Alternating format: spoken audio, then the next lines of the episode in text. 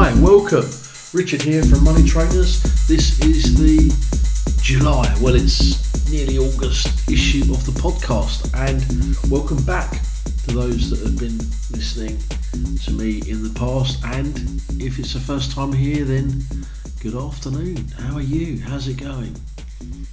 So, today, I'm going to be talking about a couple of things related to money, related to mindset, related to how we actually get a shimmy on and sort out some of our stuff. But what I do want to talk about today is this whole issue of prosperous, prompted by something that Angela Rayner tweeted.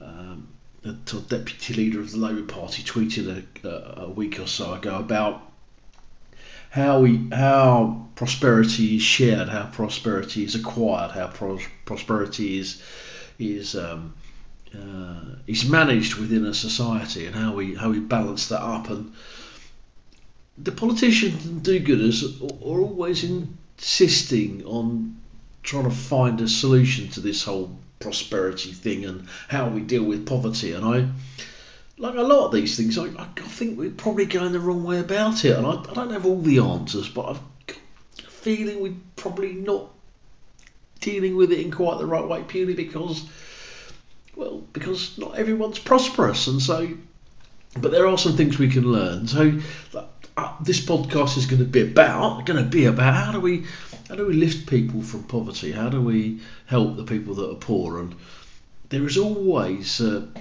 a focus on finding solutions for those that don't have prosperity, don't have money. And the, the reason poor people don't have prosperous financial lives is because they do things differently to those that do have prosperity. Now, it's not an exact science because some people are born wealthy, some people are brighter than others.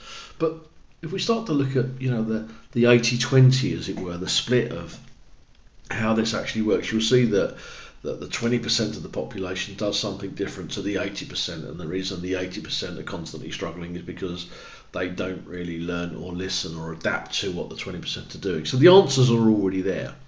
And I say, if you've got the resources, it's easy to make money. It's easy to make money work for you. But if you don't have the resources, it's actually quite hard. But not at any stage do less people, less prosperous people, focus on what it is that makes people prosperous. They tend to focus on the poverty, and the poverty is what they focus on, and that's what they get more of. Now, you know, I'm going to be loads of generalities on here and loads of, you know, stereotypical comments about why people remain poor, but just trying to look through that if you want and try and get a feel for what I'm actually trying to say about how this actually works. But one solution I've got is to is to take people that are not as prosperous as others and perhaps look at providing them with the skills they need in order to become something that they're not currently. I think people should be taught skills, they should be encouraged to learn these skills and to be able to trade that skill in the marketplace and to become a, a valuable resource. And the best thing we can all do for the poor is to stop ending up as one. And the second thing we can do is to impart some of our skills to those people that don't have the skills, particularly in relation to money management, in order to allow them to move from where they are to where they need to be. If we keep focusing on solving the problems, then we don't need to be worried about removing poverty from the system because it would remove itself. People would understand what they needed to do in order to lift themselves from where they are to where they want to be as I think it was J.K. Rowling that said, you know, rock bottom is an incredibly, incredibly safe and solid place to push yourself off from, and I think that's an interesting way of looking at it. So, if we can impart skills and knowledge and information to those people that don't have the skills and knowledge and information, surely that would enhance their lives. That would make them feel better and um, be more able to manage their money in a slightly different way. It's not about money, it's also about the ability to earn money. If we can earn more money, then obviously we can save more, and that starts to build prosperity. That can't be given by government because that doesn't work. Socialism doesn't work. Mind you, neither does capitalism, but that's a completely separate se- se- series of conversations. But I think if we want to solve poverty, then we need to be focusing on encouraging prosperity. We already know how it works. We already know how they deal with this stuff, and so it's about being able to impart those skills and allowing them to move forward. Move forward, move forward. So, I think we've got to focus on skills, education, and also self learning for the future. This is really the greatest time to be alive. And this is the youngest any of us will ever be. We're all dying. We're all we're all getting older, and life is short. And so I think it's vitally important that we start to look at the information that's out there. Yeah, we've got the World Wide Web for crying out loud. The World Wide Web gives us access to just about anything we want whenever we want it.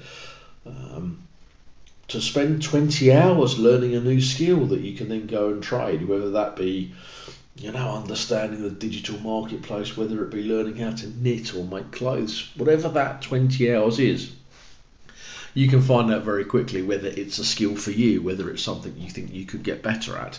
But in 20 hours, you know, day and a half ish, uh, would allow you time to be able to find out if it's for you, if you can do it, if you think you can get better at it, more importantly, if you can trade it. So I think we should all be going ahead and doing more of that. As I say, I don't have all the answers, but I've got one or two ideas which I think we should be imparting to others. The other thing I wanted to talk about very quickly was this whole issue of scams.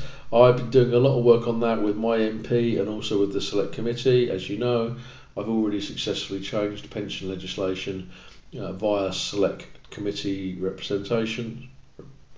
Representations, yeah, that's the word. Which uh, was quite interesting. It just goes to prove that the small guy can actually get the change we need. But uh, online scams are a real problem if you are approached, if you're asked, if you're made an inquiry and somebody's on the phone to you, um, convincing that you should be investing in X or Y or Z, particularly if they're offering you five or six or ten percent more than you can get from the building society. That's yeah. Um, if we could get ten percent from the building society, we'd all be prosperous, wouldn't we? The reality is those interest rates are going to be 50 or 60 or 100 times what you can currently get on deposit. It's a myth, it's a fraud. Those investments do not exist. Anyway, you can find out more about me over at moneytrainers.co.uk.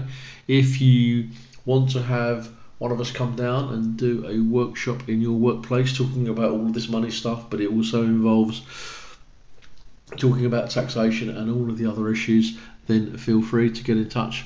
moneytrainers.co.uk forward slash contact. Going to leave you with a bit of music from um, a young musician based in London. It's a bit digital. I think you'll like it. And um, I look forward to speaking to you at some stage in the near future. Goodbye.